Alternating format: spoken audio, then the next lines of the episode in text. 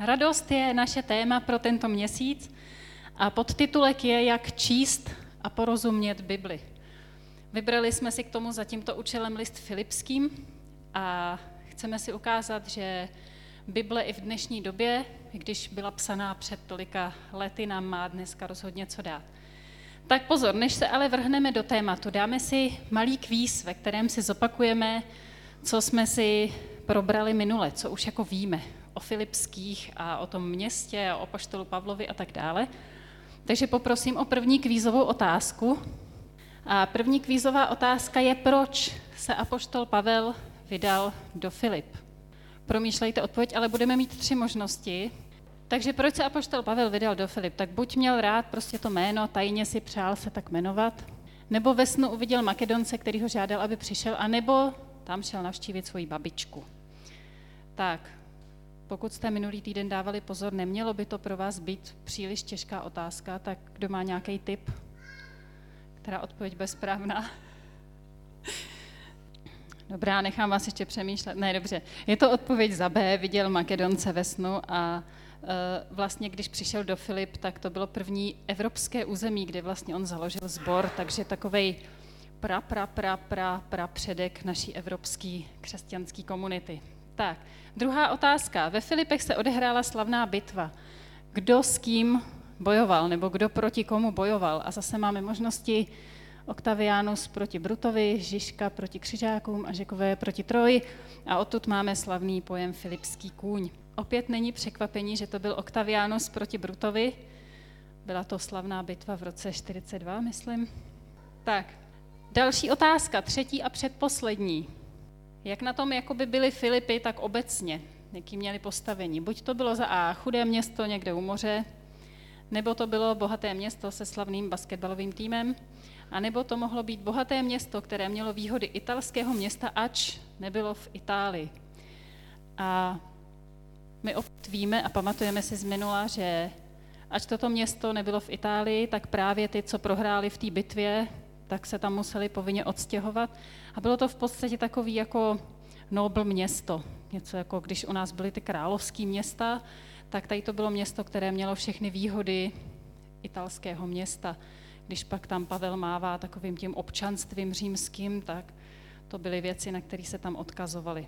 A poslední, nejtěžší kvízová otázka. Jaká emoce se prolíná celým tím dopisem? O čem tady celý měsíc mluvíme? Může to být za A radost, za B zlost, nebo za C zvědavost. Tak doufám, že jste dostatečně zvědaví, že nikdo z vás nemá úplně zlost. A jak jsme viděli již na začátku, tak je to samozřejmě radost. Ale co to vlastně znamená radost? Radost totiž nemusí vždycky znamenat nějaké jako veselí. A těžko se mi představuje, že by apoštol Pavel po třetí uvězněn v té nejisté vyhlídce do budoucnosti tam jako propadal nějakým záchvatům smíchu a že by to byl nějaký jako pocit, který vždycky ho jako zasáhne a on jakože o tom potom napíše. A přesto právě tato radost je ústředním tématem dopisu, který byl psán v té době na takovém místě. Radost možná je spíš takový životní náboj. Jinde v Bibli se píše, že radost z Hospodina má být naší silou. Něco jako palivo pro náš životní motor. Když mluvil Jan Hus o radosti, tak ji dával do souvislosti s nějakou pravdou, v které žijeme, s nějakou vnitřní svobodou a čistotou duše. A když to jako shrneme, tak v podstatě říkal, že radost je takový následek toho, když naše vnitřní přesvědčení je v souladu s tím, jak doopravdy žijeme. A my to známe, když prožíváme nějaký konflikt, když prostě my bychom něco chtěli vnitru, aby třeba jsme měli v rodině dobré vztahy a ono se to jako nedaří, jo? A v rodině jsou lidi pohádaný, bere nám to tady tu životní radost, bere nám to takový ten drive, takový to nadšení, nějaký ten optimismus, nějakou tu základní naději. A Jan Hus tvrdí, že když jsou tyhle ty věci v souladu, tak výsledkem toho je radost. A když on sám šel na místo popravy, tak řekl, v té pravdě, kterou jsem celý život kázal, chci dnes radostně zemřít. Pokud máme tady tu radost, tak tenhle ten životní náboj nás může provázet i na velmi nečekaná místa a v různých etapách našeho života, kdy zrovna nepropadáme nějakému bujarýmu veselí. Zajímavé je, že dnes žijeme v době, kdy, když se řekne radost a hledání radosti, tak se to spojuje spíš s pojmy jako úspěch, věhlas, máme nové kolo, Československo má talent, každý se snaží prostě získat nějakou jakoby slávu a tak dále, nebo nějaké bohatství. A obecně se to v podstatě daří. Naše civilizace se posouvá tím směrem, že nežijeme v době nedostatku, dokonce už nežijeme ani v době dostatku, my dokonce žijeme v době přebytku. Máme přebytek všech těch podnětů, máme přebytek možností, co můžeme dělat, máme přebytek dobrých možností, co si můžeme zvolit, máme hromadu věcí, které můžeme vlastnit. Ale zároveň s tímhle trendem stoupá počet duševních nemocí a poruch. Prokazatelně a výrazně. Lidstvo nenachází více radosti. Takže co to ta radost může být a kde k ní přijít? Teď se ale vrátíme do města Filip. A jestli můžeme si pustit video, protože jeden náš kamarád v městě Filipy teďka byl, tak nám dá takovou pozvánku, jak Filipy vypadají dnes. Přátelé, zdravím vás z jednoho z antických měst, které bylo pojmenované po Filipovi. Když se podíváte za mě, tak je tam zbytek chrámu. Tady stojím na jednom takovém místě, které je plné různých archeologických památek. Nahoře za mnou zase je kousek divadla. Dneska tady zbylo jenom hromada kamení. To město je známé tím, že tady bojovali taky Římané spolu. Je známé makedonským králem Filipem II. Ale taky je známé tím, že to bylo první místo, kde přijel apoštol Pavel a založil tady první křesťanskou komunitu v Evropě. Určitě víte, podle toho, co jsem říkal, že se nacházíme právě přesně ve Filipi. Dneska je tady jenom hromada kamení, jak jsem říkal, ale evangelium, které jsem přinesl apoštol Pavel, je pořád živé. Takže vidíte, že Petr Rataj, což je zapřený bratr Martina Pence, kdybyste si to náhodou mysleli, tak si to myslí víc lidí, tak ten nám z města Filipy řekl i nějaké odpovědi správné na náš úvodní kvíz. Pavlovi se zdál sen o Makedonci a tak šel. Přišel do Filip, první tam objevil nějakou paní Lidii a když kázal, tak ona se obrátila. A my víme teda, že na tehdejší dobu to bylo takové moderní město, bohaté město s podnikavými lidmi, takže člověk z našeho prostředí se cítí snadno s nimi propojen. Já ještě to propojení mám zdůrazněný tím, že já znám Lidii, dlouhodobě znám jednu Lidii, která je pojmenovaná po tady té paní, dokonce s tím tvrdým i pol. A teďka kratší dobu znám ještě druhou, takže dvě Lidie znám. A těmto mým přítelkyním věnuji také naše dnešní zamyšlení. A ve Filipském se tudíž cítím jako doma. Takový běžný obyvatel prosperujícího města Filipy tedy klidně mohl být člověk žijící v dostatku, chodil si do divadla, měl nějaké svoje zaměstnání, věnoval se svýmu životu a jednou tak přišel v neděli se setkat s ostatními křesťany a slyšel, že se čte dopis, který poslal Pavel. A my si už přečteme první část z 2. kapitoly, které se dneska budeme věnovat. Je-li v Kristu nějaké povzbuzení, nějaké potěšení lásky, nějaké společenství ducha, nějaký soucit a milosrdenství, pak mi prosím udělejte radost. Mějte ke všem stejný ohled, stejnou lásku, jednu duši, jednu mysl. Nikdy se nedávejte vést soupeřivostí nebo ješitností, ale raději žijte v pokoře. Važte si druhých víc než sebe. Ať si každý nehledí jen sebe, ale také druhých. Buďte jako Kristus Ježíš. Tak, mějte rádi lidi, mějte jednu mysl, v jiných překladech buďte jednoho ducha. A někdy to jde samo, že? Když potkáme takový ty lidi, kteří jsou nám podobní.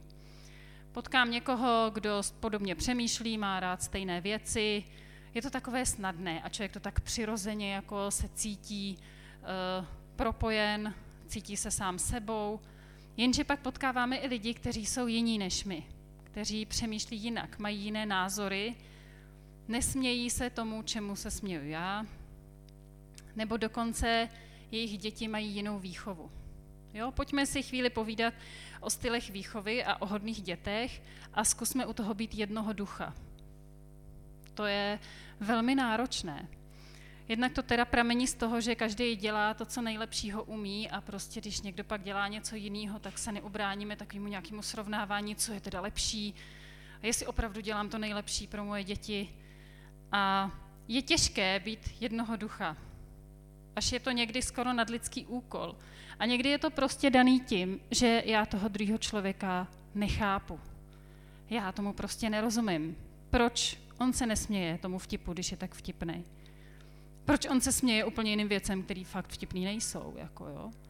A vzniká tam prostě ve mně takový, že jako je těžký pro mě se s tím člověkem jako propojit. A já jsem si jednou říkala, když někoho nechápu, jak můžu s ním nějak bejt jako jednoho ducha, já ho nechápu. A Pán Bůh mě jednou oslovil a říká, já jsem neposlal svoji církev, abyste se navzájem chápali. Já od vás nežádám, abyste se navzájem chápali. Já žádám, abyste se milovali. A já jsem si říkala, to je zajímavý teda. I lidi, který nechápu, tak mě Pán Bůh stejně žádá, abych je milovala. A teď pozor, teď to nepochopte špatně, já si myslím, že když se chápeme, tak to jde líp. A že vždycky stojí za to investovat do nějakého naslouchání a takových těch jako věcí, o kterých víme, že napomáhají k tomu pochopení. Ale nemusí se to zadařit a nemusí se to zadařit hned. A v tom procesu, když se snažíme druhé chápat, tak ale my od začátku jim můžeme prokazovat lásku. Nemyslím si, že to znamená, že nás tady apoštol Pavel nabádá, abychom byli nějaký falešní, aby jsme se jako přetvařovali a na každého se jako na sílu usmívali, protože si jako máme prokazovat tu lásku. Ale vždycky můžu udělat nějaký krok. Vždycky můžu trochu vystoupit z té své komfortní zóny a udělat pro druhého něco, co mi jako není úplně tak jako přirozený a nejde mi to jako samo od sebe. A pokud se tohle naučíme, přináší to radost. Pavel nám tady potom v druhé části, on to vlastně uzavírá, buďte jako Kristus Ježíš. Mně se líbí, jak používá to jméno jako obráceně. Mi to připomíná, bylo nás 5, bejval Antonín a tak. Ale buďte jako Kristus Ježíš. Kristus Ježíš teda vystoupil ze své komfortní zóny výrazně. Píše se tu, ačkoliv sdílel Boží podstatu, na své rovnosti s ním netrval. Místo toho se vzdal sám sebe, přijal podstatu služebníka, vzal na sebe lidskou podobu. Ocitl se v těle jako člověk, ponížil se a byl poslušný, a to až k smrti na kříži. Proto jej Bůh povýšil nade všechno, daroval mu jméno nad každé jméno, aby před jménem Ježíš kleklo každé koleno na nebi, na zemi i pod zemí a každý jazyk, aby ke slávě Boha vyznal, že Ježíš Kristus je Pán. Ježíš vystoupil ze své komfortní zóny, podle mě i z nekomfortní a z každý další, prostě šel úplně až kam já si to neumím představit. On netrval, jiný překlady říkají nelpěl na své rovnosti s Bohem. On se vlastně vzdal, dokázal se vzdát svoji vlastní identity a přijmout identitu úplně opačnou. Z toho všemocného vládce až na toho úplně nejhoršího, protože jenom zločinci se přibíjeli na kříž. A v našem světě vidíme spíš takovou opačnou tendenci. Nám velmi záleží na nějaký naší cti, na nějaký pověsti. Jo? A my můžeme říkat, mně je jedno, co si o mě lidi myslí. A tak trošku nám to jako jedno není. Jo? A záleží nám na tom, abychom jako si udrželi nějakou pozici, která je nám jako příjemná. A Ježíš to otáčí úplně na ruby.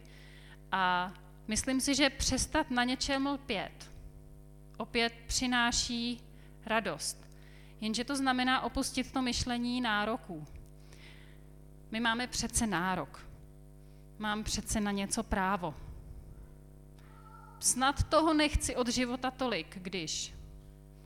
Jo, a my snadno se dostáváme do toho, že si jako nárokujeme více věcí. Jakmile něco dostaneme, okamžitě se to stane naším standardem, za který většinou velmi rychle přestane být vděčný, ale jakmile o něj na nějakou dobu přijdem, tak rychle se jako strhne to takovýto reptání a takovýto jak to, že a pocit té ublíženosti. Jeden pán vyprávěl takový příběh. Seděl jsem v letadle a po startu nám oznámili, že testují na palubě internetové připojení. Tak se všichni cestující nadšeně přihlásili k internetu a připojení spadlo. A pán na vedlejším sedadle se velmi rozčílil, křičel, rozčiloval se tam a říkal, vy slibujete něco, co vám nefunguje, jak si to vůbec můžete dovolit?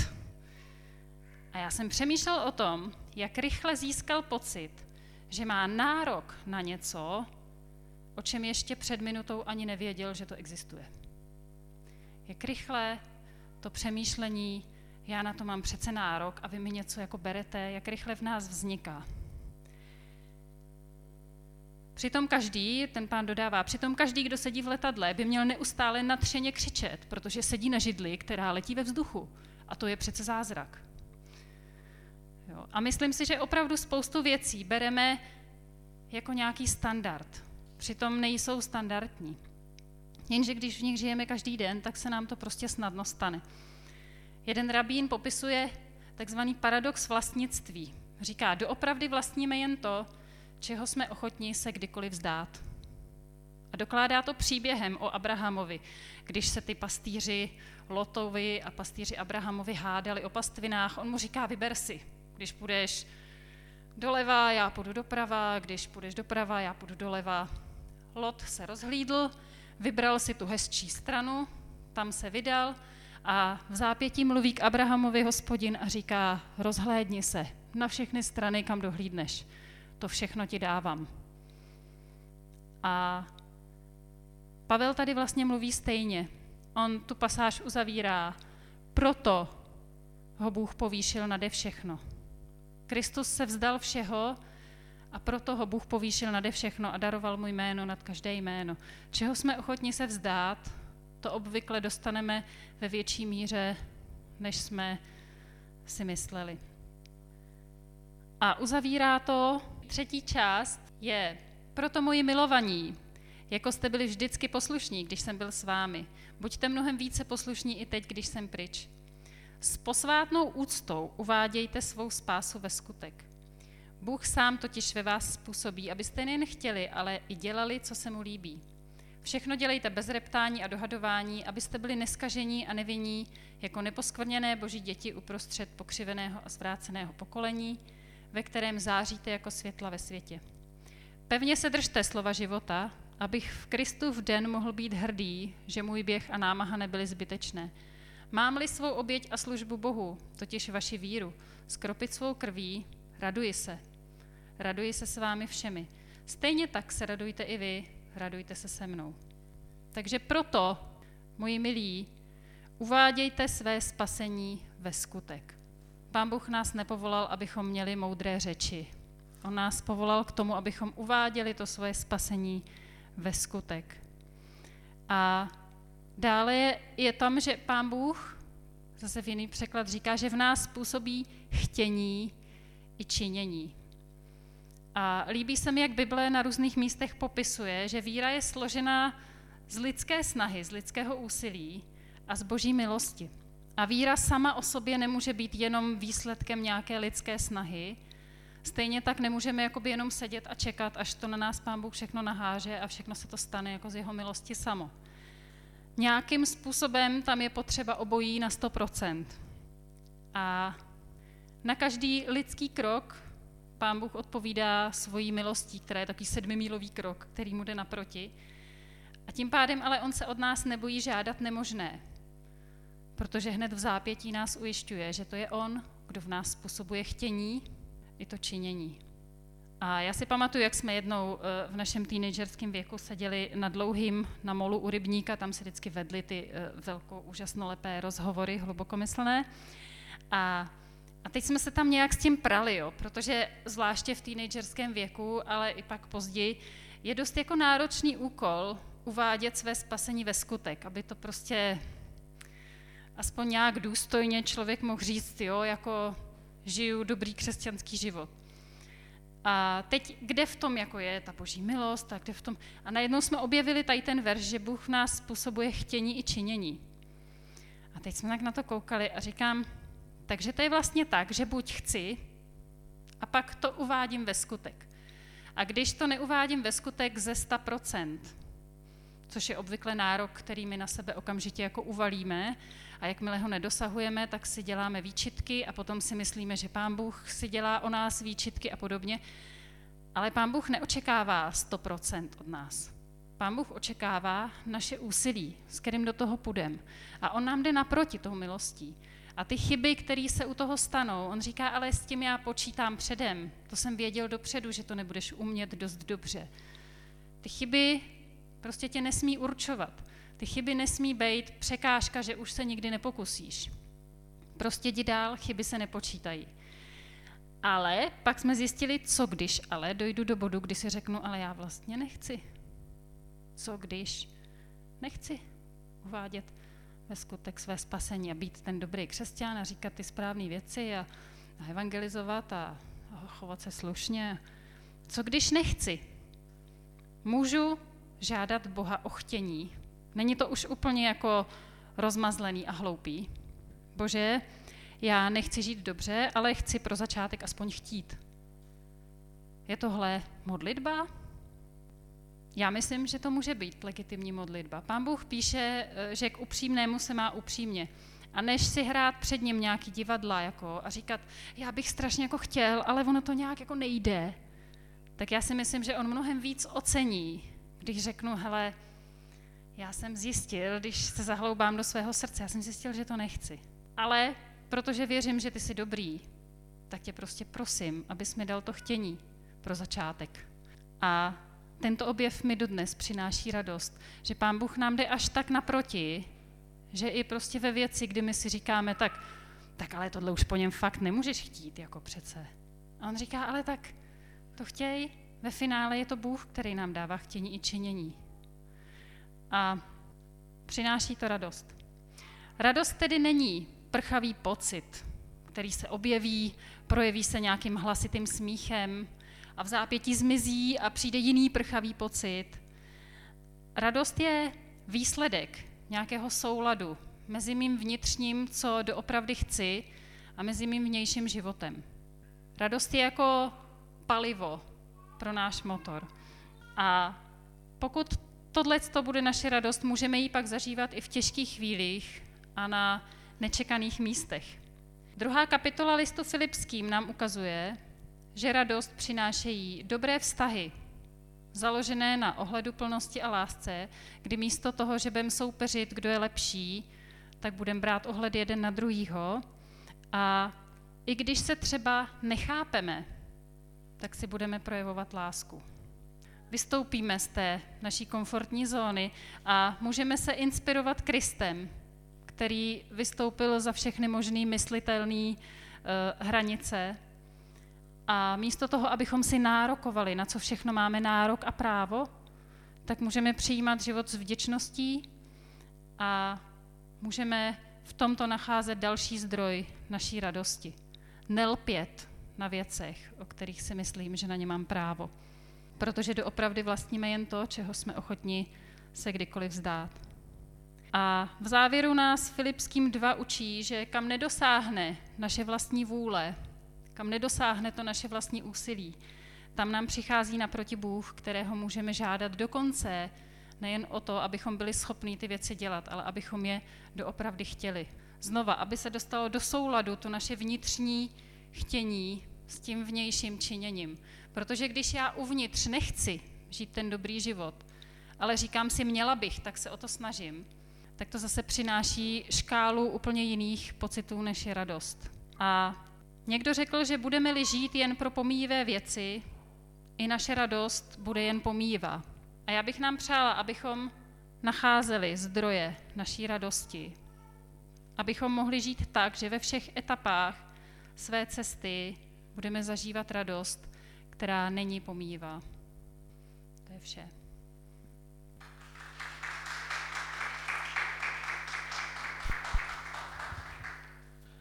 Tak já jde. Děkuju, a protože mám rádi příběhy, tak já bych chtěl ještě sám říct svůj příběh s 2. kapitolou Filipským, protože jsem se s ním setkal, co by člověk na půl cesty k Bohu, na půl ještě ne úplně věřící. A já jsem před rokem 2000 vypaloval CDčka, tenkrát byly vypalovačky, kde jste 40 minut čekali, jestli se ten obsah vůbec podaří i vypálit, nebo ne. A já jako student, to byla moje obživa. Bylo to samozřejmě nelegální a já jsem přemýšlel, co se všechno stane, když bych se rozhodl stát tím křesťanem. Byl jsem motivován, že tohle musím přestat dělat. Já z toho měl v celku velké peníze a já jsem si říkal, tak bože, jestli tam někde seš, potřebuji jako odpověď, protože přece se nevzdám tak velkého výdělku, to nedává smysl přece. A tak jsem tou knihou listoval a najednou jsem našel tady tu kapitolu 2. Filipským a tam bylo, že Bůh dává chtění i činění. A já jsem právě řekl, ale já nechci. A tam bylo, že dává to chtění, říkám, já nechci ani to chtění. A jako člověku, který Boha moc neznal, mě přišla do hlavy myšlenka, abych prosil Boha za chtění chtít. To je trošku bizarní, ale jako mě nic jiného nezbývá, protože já to opravdu nechci a ani to nechci chtít, tak jsem chtěl chtění chtít to činit. Říkám, to je bizar, ale zkusím to. Tak jsem takhle tu modlitbu vyřknul, šel jsem pro 15 CDček, který ten týden jsem měl prostě vydělat, sedl jsem si k tomu počítači, já jsem nebyl schopen je otevřít. Co to je? Tak jsem takhle otevřel tu CD-romku, ono to tak tenkrát jako vyjelo a říkám, to není možný, to je. Proč to nepřišlo předtím, než jsem si to půjčil, mě to stálo peníze a říkám, to není možný a ten spolu bydlící tam nám mě kouká a říká, co tady děláš za divný pohyby, říkám, to ti nebudu vysvětlovat, ale ne, bože, to byl vtip, jako to jsem neměl brát tak vážně a já jsem opravdu tenkrát prožil jako člověk, který ještě Boha neznal, že ta kniha má moc a samozřejmě, že jsem se jako překonal, byl to jako moment, kdy jsem se nestal otrokem, ale se překonal, dal jsem tam to CDčko, jsem to zavřel a říkal jsem si, ale ono to funguje. Ta Bible opravdu funguje, i když se mi převedlo do toho bizarního, chtěl jsem chtění chtít činit nějakou věc, ale Bůh se mě tenkrát dotknul a já opravdu od té chvíle jsem přestal vypalovat a zaměřil jsem své modlitby na otázku, dobrý, tak jsem toho nechal a co teď? A to už je na další kázání. Ale chtěl bych, abychom v závěrečné písně se mohli zamyslet nad tím, co nám Ida řekla, ať už na touto pasáží, nebo nad tím, jestli vlastně prožíváš tu radost. Tak, jak ji Ida dneska obsala i nad těma všema myšlenkama, kde možná Pán Bůh se tě dotknul tam, kde to sám potřeboval, tak zkuste Bohu říct, jak to sami prožíváte a zkusme odejít s nějakou změnou díky naší poslední písni.